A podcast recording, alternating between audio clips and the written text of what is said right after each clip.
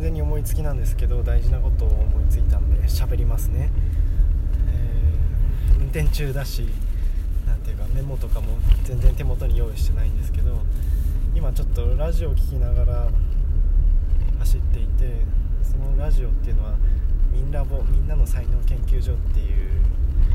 あの才能博士っていう肩書きの人とあの古典ラジオで有名な深井さんととなんか転職会社のサポートしてるヨッシーさんっていう人が3人で語り合ってるラジオを聞いてたんですけど多分みんな30代半ばぐらいの人たちなんですよね。で何ていうか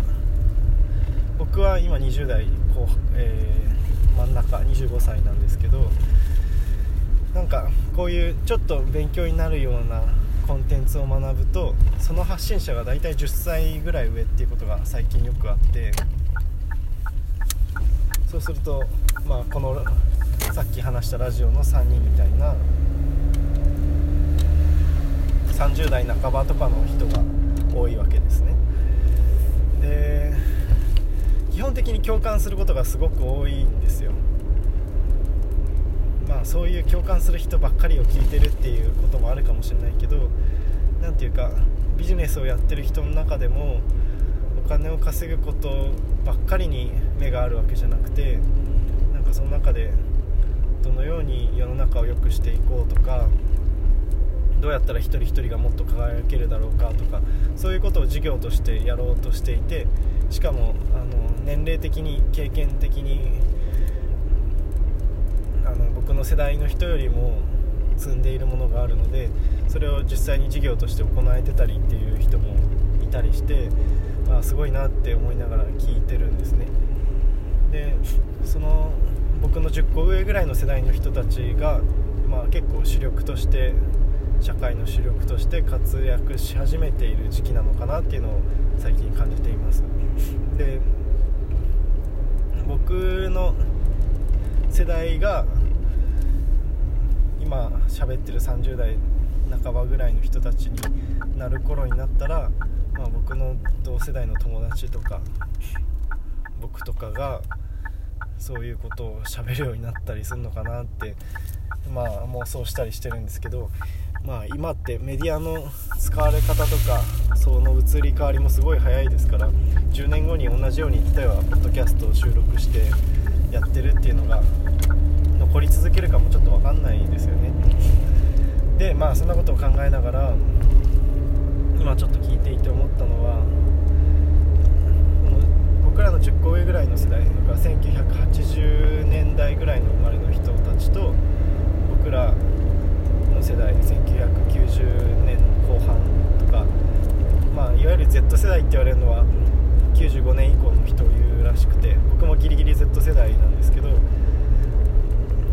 共感するものがありつつその世代間で微妙な差異があるような感じがしていてでこれってうーん大まかな印象論でしかないしなんか厳密に証拠を取ってるわけじゃないので勝手なこと言ってるなっていう感じだと思うんですけど、まあ、勝手なことを喋れるのがラジオの良さだと思うので勝手なことを喋ります。で僕が考えてることは考えてることっていうか感じてることですね。感じてることは僕らの10個ぐらい上の世代の人たちっていわゆる昭和的な価値観右肩上がりに成長して物をたくさん作ってお金を稼いでっていうところに反発しながらもなんか一回はそれにちゃんと乗り取ってみた。それでなんか違うなと思って違う方向に行ったりとか体を壊しちゃって違う方向に行ったりとか話をなんか35歳ぐらいの人たちの年代の話としてよく聞くんですね。で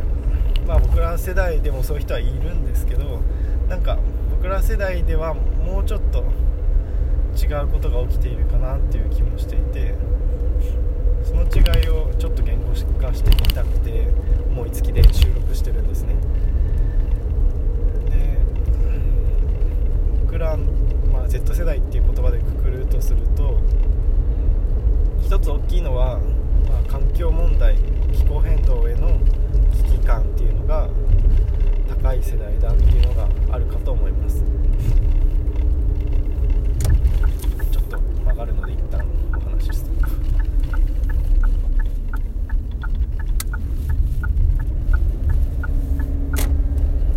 はい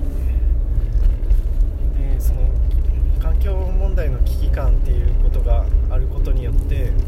なんかその昭和的な価値観がいまあ、未だに社会では結構優勢だから例えば企業に入ったら失敗してもいいからとりあえずバンバン物作ってみるとか、うん、バンバン物を印刷してみるとかなんだろう美容師さんだったらどんどんシャンプーの練習をするとかなんでしょうね。なんかそこに投資投下される資源の量とかを顧みずにとりあえず数をこなしてでリターンが返ってくればいいっていうような発想でやってると思うんですね。方って、まあ、地球環境の資源的にもあとは僕らの体にとっても結構負荷のでかいことでなんかそういう犠牲を伴ってまででも成長する必要があった時代っていうのはなんか僕の感覚ではもう終わりに近づいていてそれをなんとなく身体感覚で感じ取ってるのが多いのがこの世代なんじゃないかなっていうのをなんかここ1年ぐらいで出会う同世代の人たちの感覚をなんか共有していて感じることですだからそういう感覚を持ってる人って大学生ぐらいからそういう感覚を持ってたりするので就職する前から完全にその昭和的な価値観から冷めちゃってるんですよねそこからもう引いてるというかしらけちゃっているというかでそれがその10個上の人たちとのなんとなくの違いな気がするんですよ。10個上の人たちっていうのは社会の中でそれに気づいていったような感じがする。で僕らの世代の場合はまあ一般に社会人と言われる年代になる以前にもうそれになんか気がつき始めちゃっていてだから一旦は頑張ってそこで燃えてみるってことすらできなかったりする。そうするとなんか最初から挫折しているみたいな感じになったりとかあとはまあ違う言葉で言うと成長を求めつつ脱成長を求めるみたいなジレンマがあるような気がするんですね、うん、2020年かな一昨年に斎藤浩平さんの「人申請の資本論」っていう本が流行ってその中で脱成長コミュニズムっていう言葉が結構なキーワードとしてありましたけどそれにかなりの共感を寄せたのも僕らの世代が多かったような気がするんですけどそうすると脱成長社会みたいなのを僕らは今後自分たちの手で作っていく必要があるっていう風になんか時代の意識として共有され始めてると思うんですね。でも一方で例えば22歳の若者がいきなり脱成長を求めると言ってもやっぱり何か成長が必要なんですよね。それは仕事のスキルとか経験とかそういう意味で。でその成長と社会としては脱成長を目指していくっていうことが、まあ、言葉の上で矛盾するだけじゃなくて実際になんか仕事の上でスキルを伸ばそうと思ったらやっぱり今の会社の運営の仕方とかがあの体を酷使するとか地球資源を酷使するっていうタイルの上に成り立っててそれを拒否してたら成長できないっていう現状があったりしてそうするとなんか時代意識的にあるいは身体感覚的にもうこのやり方は無理があるって分かってるのに、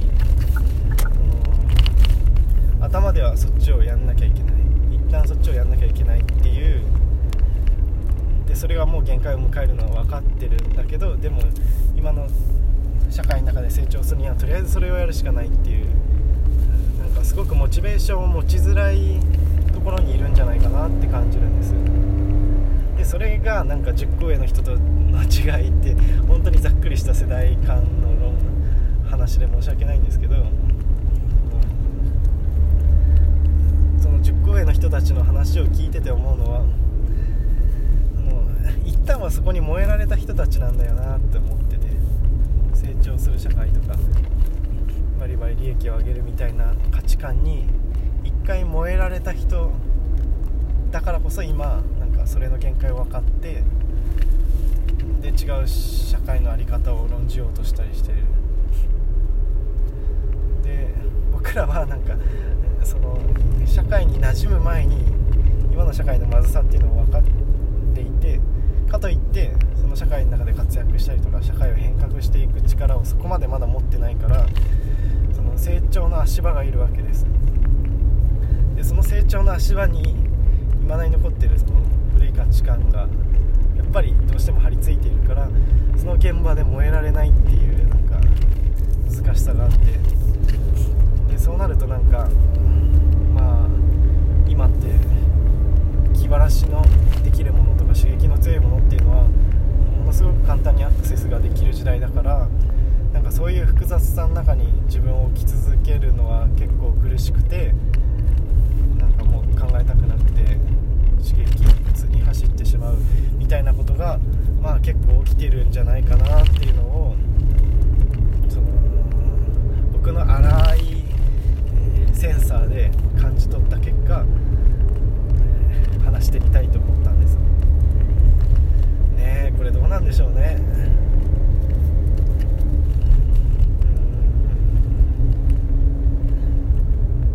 なんかそれぞれの立場でやれることをやるしかないんですけどなんかちょっと羨ましく思ったりするんですよね。その10個ぐらい上の人たちだって一回燃えられたんだからその価値観の中で。で燃えた上でその問題点も感じ取って今また違う方向にシフトしている。どうなんでしょう。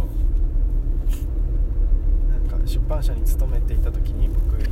公開してない文章を結構長々と書いたことがあるんですけどなんか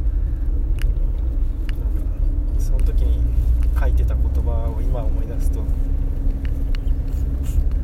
出版の仕事物書きとしての仕事を覚えていくのにそんなにすぐ結論が出せないことは分かっていてそれその仕事が自分に向いている向いていないとかこの仕事のやり方が果たしていいんだろうかみたいなことの結論ってそんなに簡単には出せないなっていう感じがしていたからちょっとまあどういう風になるか見てみようっていう感じで自分を置いていたんですけどでもなんか感覚としてはやっぱりうん地球は待ってくれないぞっていう感覚がすごくあってそうこうしてるうちにこうやって僕らがなんか時間をとって成長するだけの時間的猶予とかあるいはその成長に使うリソースとしての地球資源みたいなものをそれがもう待ったなしの状況にあるんじゃないかっていうのがいろんなニュースとかを見ていて思うことでで例えば IPCC の報告書とかでも私たちの生活の抜本的な改革が必要ですみたいな抜本的な改革って何ぞやそれをやってる人っているのかっていうのも結構思ったりすることで。うんまあ幸い僕の場合はあの茨城県の地域おこし協力隊っていう仕事をいただきましてしかもそれはかなり縛りの緩いので僕は百姓仕事的百姓仕事的なことをやりながらヨガの授業を起こしていくっていうことを自分の時間を使ってやる自由を与えてもらっててなんかそういう特権があるからこそいろいろな理由でやりたいけどチャレンジができない状況にあるっていう人たちの分もやっていきたいなって思ってるんです。っていうとちょっと正義感が強すぎるけどそんなに普段から正義感燃やしてないですけどね。やりたいように生きてるだけですけど。うん。でもちょっとなんか僕が聞いてるメディアの媒体の中で登場する人たちと自分たちを比べてなんか迫るものがありましたので、えー語らせてもらいました。こんな雑談ですが聞いていただきありがとうございました。